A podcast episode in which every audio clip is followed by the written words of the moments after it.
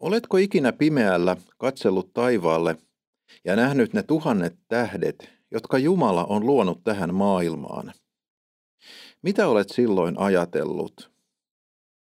Minulla on talvella silloin tällöin tapana etsiä sellainen pimeä paikka, jota eivät keinovalot häiritse.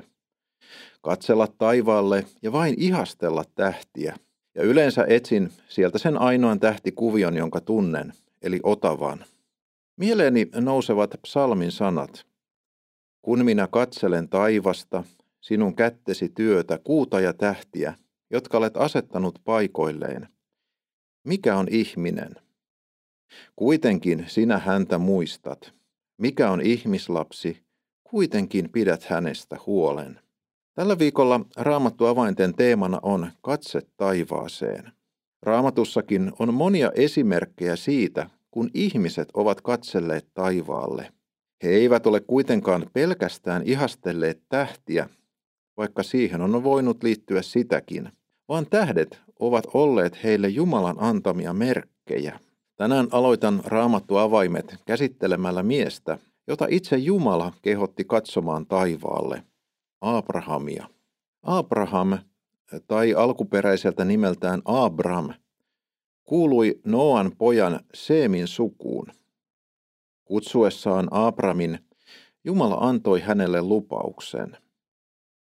Lähde maastasi, asuinsijoiltasi ja isäsi kodista siihen maahan, jonka minä sinulle osoitan. Minä teen sinusta suuren kansan ja siunaan sinua. Ja sinun nimesi on oleva suuri, ja siinä on oleva siunaus.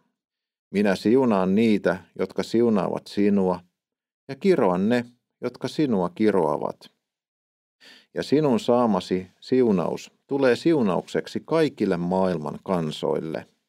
Jumalan lupaus sisälsi kolme asiaa, maan, kansan ja siunauksen. Abrahamista syntyisi suuri kansa, jolle Jumala antaisi oman maan. Jumala lupaa myös siunata Abrahamia ja hänen saamansa siunaus tulisi siunaukseksi koko maailmalle. Abraham sai lupauksen asuessaan Kaldean uurissa. Kaupunki sijaitsi nykyisen Irakin alueella noin 250 kilometrin päässä Persian lahdesta.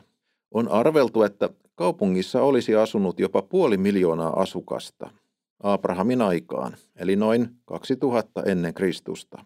Urin kaupunki oli Sumerien valtakunnan keskus. Se oli myös kuun Jumalan palvonnan keskuspaikka. Armossaan Jumala valitsi tämän miehen ja kutsui hänet pois epäjumalan palveluksen keskeltä. Luottaen Jumalan lupaukseen, Abraham lähti kodistaan kohti tuntematonta.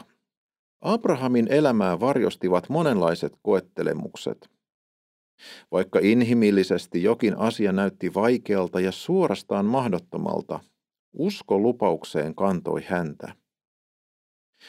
Tosin usko oli monesti koetuksella. Usein toistuva koettelemus patriarkkojen elämässä oli lapsettomuus. Abrahamin vaimon Saaran lisäksi siitä kärsivät myöhemmin Iisakin vaimo Rebekka ja Jaakobin vaimo Raakel. Lapsettomuus oli Abrahamille erityisen kova koettelemus siitä syystä, että Jumalan lupaamaan siunaukseen kuului kansan syntyminen, eikä kansaa tule, ellei synny ensimmäistäkään jälkeläistä. Kun Abraham toi tuskansa esiin Jumalalle, Jumala halusi rohkaista Abrahamia. Luen ensimmäisen Mooseksen kirjan 15. luvusta. Ja Herra vei hänet ulos ja sanoi, katso taivaalle ja laske tähdet, jos kykenet ne laskemaan. Yhtä suuri on oleva sinun jälkeläistesi määrä. Abram uskoi Herran lupaukseen, ja Herra katsoi hänet vanhurskaaksi. Jumala piti lupauksensa, ja Saara synnytti vanhoilla päivillään lapsen, Iisakin. Hyvä kuulija, Saamme luottaa Jumalaan tänäänkin. Minkä Jumala lupaa, sen hän myös pitää. Toiseksi, Abraham tuli vanhurskaaksi uskomalla Jumalan lupaukseen. Iisakin syntymä oli Israelin kansan alku. Tuohon kansaan aikanaan syntyi toinen lupauksen lapsi, Jeesus. Hänenkin syntymänsä oli käsittämätön ihme. Neitsyt tuli raskaaksi. Jeesuksessa toteutui lupaus koko maailmalle tulevasta siunauksesta. Ja niin kuin Abrahamin kohdalla, Jumala vanhurskauttaa meidät, eli julistaa itselleen kelpaavaksi yksin uskon kautta. Oikeastaan jokainen uskova on Abrahamin perillinen.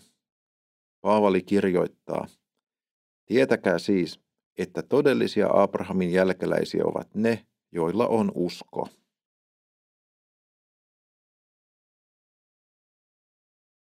Kun tämä raamattu avain tulee ulos, on jo joulu ovella. Monien ihmisten mielessä ovat jo lahjat, perheen kanssa yhdessä oleminen tai jouluateria. Tai sitten nämä kaikki yhdessä. Monilla kirkkoon meneminen kuuluu myös jouluperinteisiin. Meidän perheessämme jouluna on ollut tapana lukea jouluevankeliumi ennen jouluateriaa. Tämä Luukkaan evankeliumin toiseen lukuun talletettu on varmasti monille kuulijoille tuttuakin tutumpi. Ja hyvä niin. En aio puhua kuitenkaan nyt siitä kohdasta, vaan otan Matteuksen evankeliumin toisen luvun, jossa puhutaan Itämaan tietäjistä. Luvussa kaksi kerrotaan, kuinka Itämaan tietäjät tulivat Jerusalemiin Herodeksen luo. Syy siihen oli merkillinen ilmiö taivaalla. Luen nyt muutaman jakeen tästä kohdasta. Kun Jeesus oli syntynyt Juudean Betlehemissä kuningas Herodeksen aikana, Jerusalemiin tuli idästä tietäjiä. He kysyivät, missä se juutalaisten kuningas on, joka nyt on syntynyt? Me näimme hänen tähteensä nousevan taivaalle ja tulimme osoittamaan hänelle kunnioitustamme. Ja keitä nämä Itämaan tietäjät olivat ja miten he osasivat yhdistää tähden ja Messiaan syntymän toisiinsa? Kreikan kielessä heistä käytetään sanaa magos, joka muistuttaa meidän kielemme sanaa maagi. Sana tarkoitti alun perin medialais-persialaisen pappiskastin jäsentä, joskus hallitsijaakin, sitten myös kaldealaista astronomia tai astrologia ja unien selittäjää. Sellaisella saattoi olla hoveissa virallinen asema. Nämä tietäjät siis olivat oman aikansa tähtitieteilijöitä. Mehän erotamme toisistamme astrologian, eli tähdistä ennustamisen, ja astronomian, tähtitieteen. Mutta tuona aikana niiden välillä ei tehty eroa. Tähdillä ja tähtien liikkeillä nähtiin myös aina jokin merkitys. Kun nämä maagit olivat katselleet pimeälle taivaalle, he olivat nähneet merkillisen tähden syttyneen taivaalle. Raamattu ei kerro, mistä he tiesivät tähden tarkoittavan juuri kuninkaan syntymää. Mutta vaihtoehtoja on muutamia. On mahdollista, että Jumala oli ilmestynyt heille unessa ja kertonut tämän merkityksestä. Toinen mahdollisuus on, että he jotain kautta tunsivat neljännen Mooseksen kirjan, jossa Bileamin suulla lausutaan Messias-ennustus. Tähti nousee Jaakobista ja valtikka kohoaa Israelista. Ihan tarkkaan meille ei kerrota, kuinka kaukaa idästä miehet saapuivat. On ehdotettu muun muassa nabatealaisvaltakuntaa, jonka pääkaupunki oli Petra. Nabatealaisten äh, kamelikaravaanit kuljettivat mausteita, suitsukkeita ja kultaa Etelä-Juudean kautta Välimeren maiden markkinoille, joten nuo kolme lahjaa sopisivat heidän antamikseen. On varmasti ymmärrettävää, että nämä miehet etsivät kuningasta juuri kuningas Herodeksen hovista. Mutta Jeesus ei ollut sellainen kuningas kuin mitä ehkä tietäjät ajattelivat. Jeesus syntyi eläinten syöttökaukaloon, hyvin vaatimattomiin oloihin. Hänen äidikseen tuli nuori neitsyt, ei kuningatar. Tämä kuningas oppisi rakentajan ammatin ja kun tulisi aika, hän alkaisi opettaa ja parantaa sairaita. Lopulta hänet naulittaisiin ristiin jossa olisi päälle kirjoitus juutalaisten kuningas. Mikä johdatti tietäjät lopulta Jeesuksen tykö? Jumalan sana. Matteus kertoo Herodeksen kutsuneen koolle kansan ylipapit ja lainopettajat ja tiedustelleen heiltä, missä Messiaan oli määrä syntyä. Nämä kertoivat Miikan kirjan ennustuksesta. Juudean Betlehemissä he vastasivat, sillä näin on ilmoitettu profeetan kirjassa. Sinä, Juudan Betlehem, et ole suinkaan vähäisin heimosi valtiaista, sillä sinusta lähtee hallitsija, joka on kaitseva kansaani Israelia. Tämä on tärkeä muistutus meille tänäänkin. Jumalan sana johtaa ihmisen Jeesuksen luo. Siksi on tärkeää, että pidämme evankeliumia Jeesuksesta esillä tänäänkin. Ihmeet, unet, merkit tai vaikkapa uskovat ihmiset voivat olla kuin tähti, jota lähdemme seuraamaan. Mutta vasta Jumalan sana vie meidät perille. Ja tämä sana on evankeliumin sana. Jumala on rakastanut maailmaa niin paljon, että antoi ainoan poikansa, jottei yksikään, joka häneen uskoo, joutuisi kadotukseen, vaan saisi iankaikkisen elämän.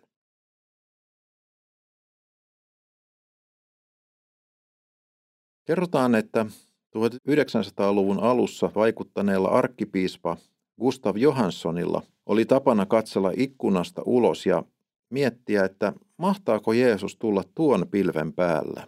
Hän oli varmaan myös lukenut apostolien tekojen kohdan, jossa puhutaan Jeesuksen taivaaseen astumisesta.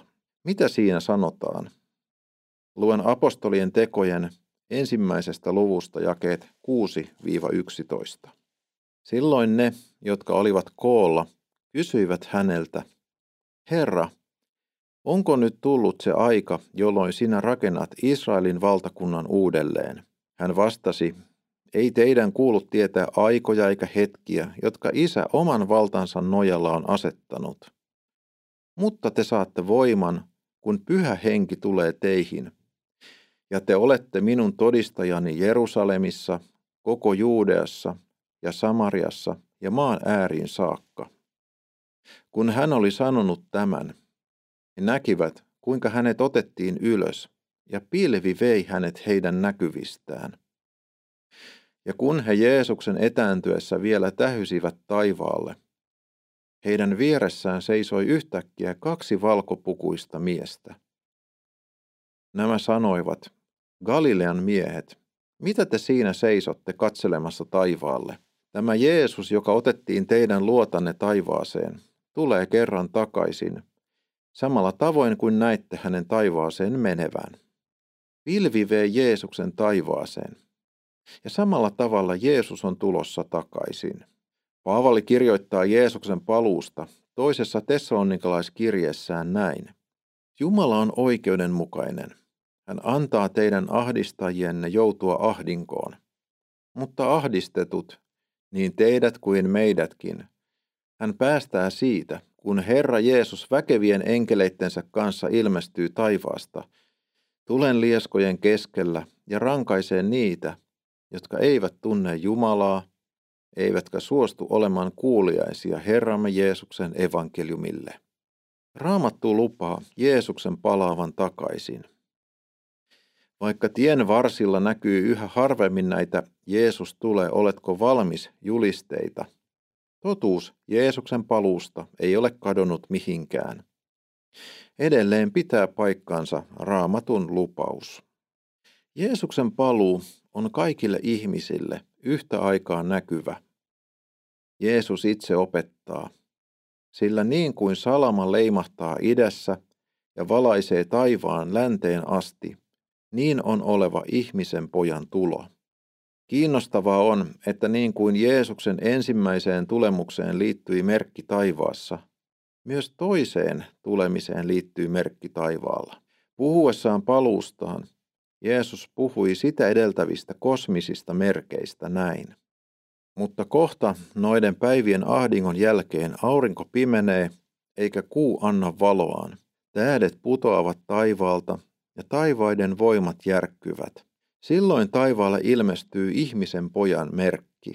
Kaikki maan sukukunnat puhkeavat valituksiin, kun näkevät ihmisen pojan tulevan taivaan pilvien päällä, suuressa voimassaan ja kirkkaudessaan.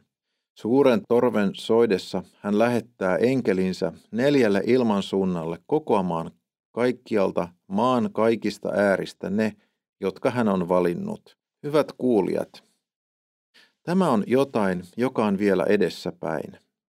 Jeesus tulee takaisin. Raamattu kehottaa meitä olemaan valmiina Jeesuksen paluuseen. Milloin olen valmis? Kun sinä tunnet Jeesuksen ja Jeesus tuntee sinut, silloin Jeesuksen paluu on sinulle iloinen ja vapauttava päivä. Jeesus, meidän syntiemme sovittaja ja maailman vapahtaja, tulee takaisin kuninkaana. Silloin osat vaihtuvat. Uskovia vainoavat joutuvat kohtaamaan vihan, mutta vainotut saavat vapauden. Milloin Jeesus sitten palaa takaisin? Voimmeko me laskea sen taivaan merkeistä? Emme, sillä Jeesuksen paluu on salattu. Jeesus itse tai Paavali ei lähtenyt spekuloimaan sitä. Se tulee toisaalta yllättäen, toisaalta se ei yllätä uskovia. Hehän tietävät Jeesuksen palaavan joku päivä. Ja joka sukupolven aikana on elänyt kristittyjä, jotka ovat pitäneet mahdollisena sitä, että Jeesus palaisi juuri heidän aikanaan. Ja hyvä niin. Meidänhän pitäisi aina olla siihen valmiina. Mutta niin kauan, kun Jeesus ei ole vielä palannut takaisin, on aikaa kertoa evankeliumia ihmisille. Sitä, että heidän syntinsä on annettu anteeksi Jeesuksen nimessä ja veressä. Ja että uskomalla Jeesukseen pääsee taivaaseen. Rukoilkaamme, että Jeesuksen paluu voisi olla mahdollisimman monelle ihmiselle. Ei tuomion päivä, vaan ilon ja riemun päivä.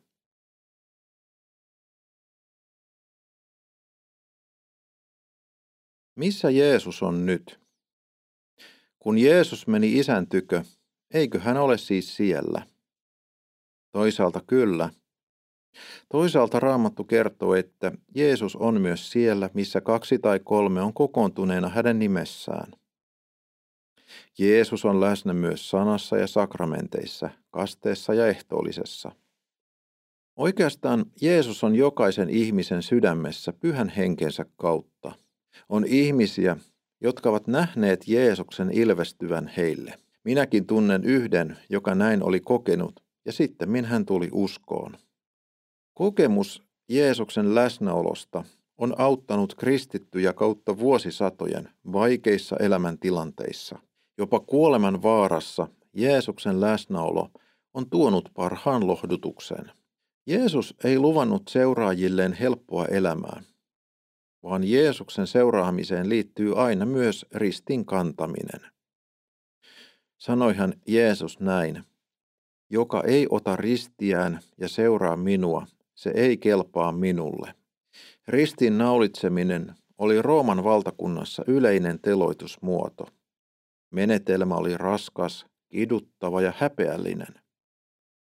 Kehottaessaan seuraajiaan kantamaan omaa ristiään, Jeesus tiesi, että hänet tullaan ristiinnaulitsemaan.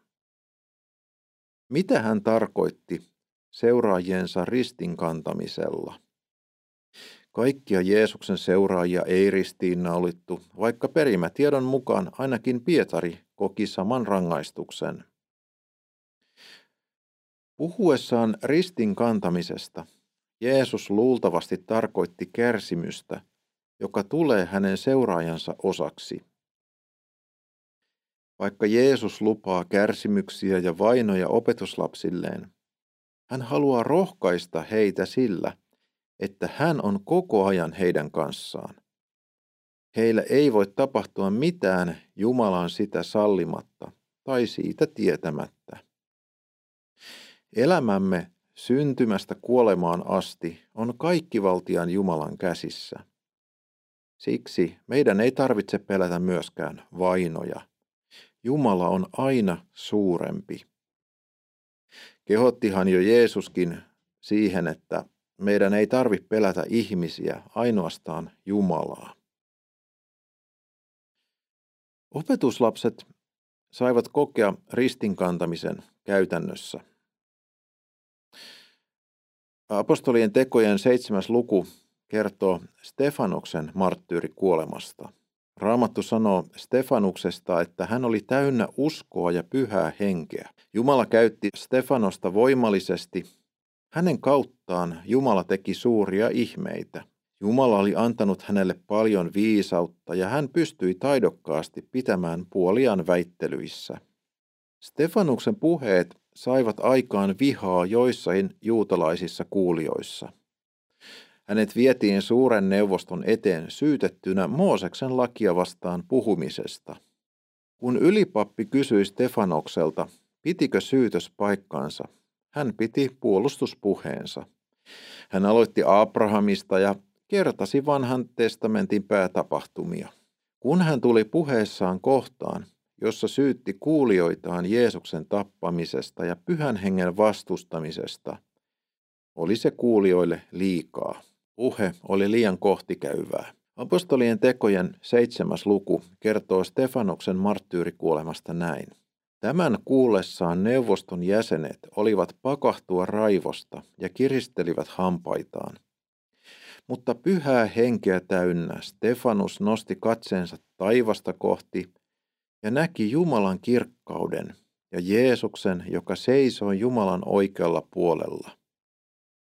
Hän sanoi, Taivaat ovat avoinna minun silmieni edessä, ja ihmisen poika seisoo Jumalan oikealla puolella. Silloin he alkoivat huutaa suureen ääneen, tukkivat korvansa ja ryntäsivät yhtenä miehen hänen kimppuunsa. He raahasivat hänet ulos kaupungista kivittääkseen hänet, ja todistajat jättivät viittansa Saul-nimisen nuoren miehen huostaan. Kun he kivittivät Stefanosta, Tämä rukoili Herraa ja sanoi, Herra Jeesus, ota vastaan minun henkeni. Hän vaipui polvilleen ja huusi kovalla äänellä, Herra, älä vaadi heitä tilille tästä synnistä. Sen sanottuaan hän nukkui pois. Stefanoksen osa oli sama kuin Jeesuksen. Stefanus oli ottanut ristinsä. Missä Jeesus oli silloin, kun Stefanus kivitettiin? Jeesus oli luvannut olla omiensa kanssa joka päivä maailman loppuun saakka. Jeesus oli Stefanoksenkin kanssa sinä samaisena hetkenä, kun hän sai surmansa. Vahvistukseksi Stefanokselle ja muille läsnä oleville ja sen jälkeen kaikille, jotka tätä kohtaa lukevat – Jumala antoi Stefanuksen nähdä Kristuksen seisomassa Jumalan oikealla puolella. Jeesus otti vastaan hänen henkensä. Hän pääsi Jeesuksen luo.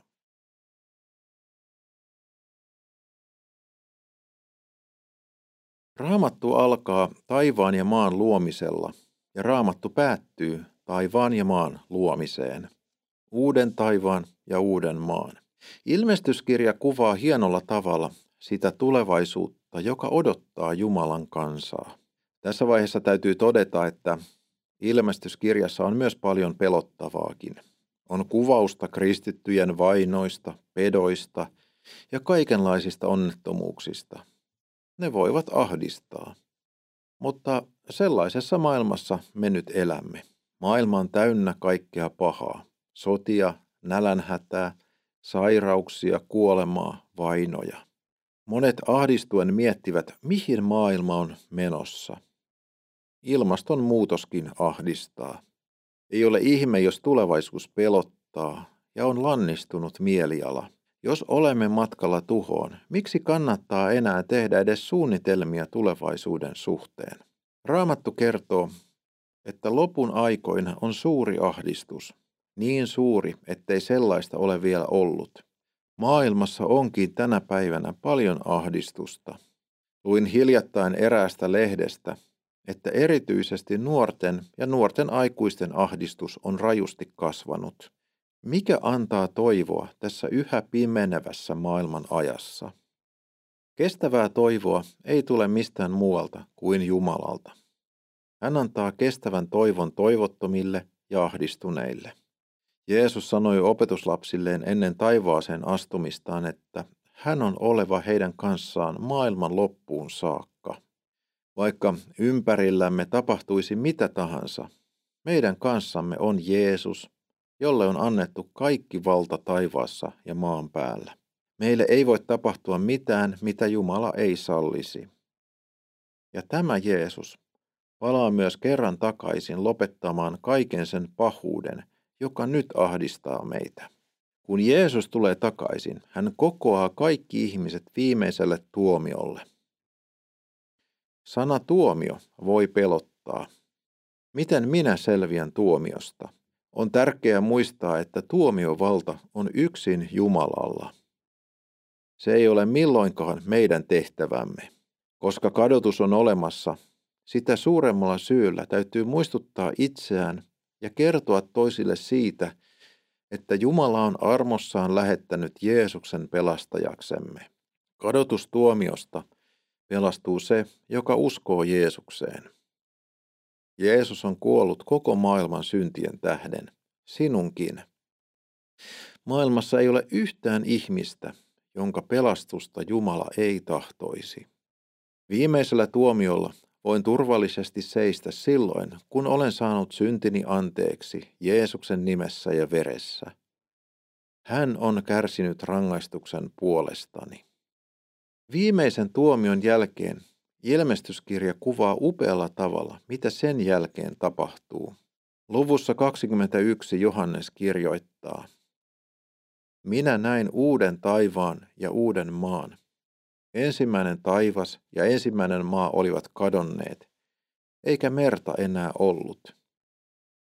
Näin kuinka pyhä kaupunki, uusi Jerusalem, laskeutui taivaasta Jumalan luota juhlaasuisena, niin kuin morsian, joka on kaunistettu sulhasta varten. Ja minä kuulin valtaistuimen luota voimakkaan äänen, joka sanoi, katso, Jumalan asuinsia ihmisten keskellä – hän asuu heidän luonaan ja heistä tulee hänen kansansa. Jumala itse on heidän luonaan ja hän pyyhkii heidän silmistään joka ainoan kyyneleen. Kuolemaa ei enää ole, ei murhetta, valitusta eikä vaivaa, sillä kaikki entinen on kadonnut. Valtaistuimella istuva lausui, uudeksi minä teen kaiken. Hyvä ystävä, Uudessa maassa ei ole mitään kärsimystä ja kuolemaa. Ne ovat jääneet historiaan. Viholliset on kukistettu. Kuolema ja tuonella heitetty tuliseen järveen. Tämä on valtavan lohduttava asia. Se tuo lohtua kaikille sairaille, kärsiville ja ahdistuneille. Tulee aika, jolloin ei ole enää mitään kipuja ja ahdistuksia. Jumala luo uuden kirkastetun ruumiin, jossa ei ole myöskään syntiä. Uuden maan ja uuden taivaan luominen tuo lohtua myös rakkaansa menettäneille. Heidät herätetään. Elämme jälleen näkemisen toivossa. Usko iankaikkiseen elämään auttoi ja auttaa edelleen kaikkia vainojen keskellä eläviä. Kristuksessa olemme matkalla kirkkauteen. Niin kuin eräs ystäväni totesi, Paras on meillä vielä edessäpäin. Jeesukseen uskova elää jo nyt iankaikkista elämää. Vaikka jalat on maassa, katse on taivaassa.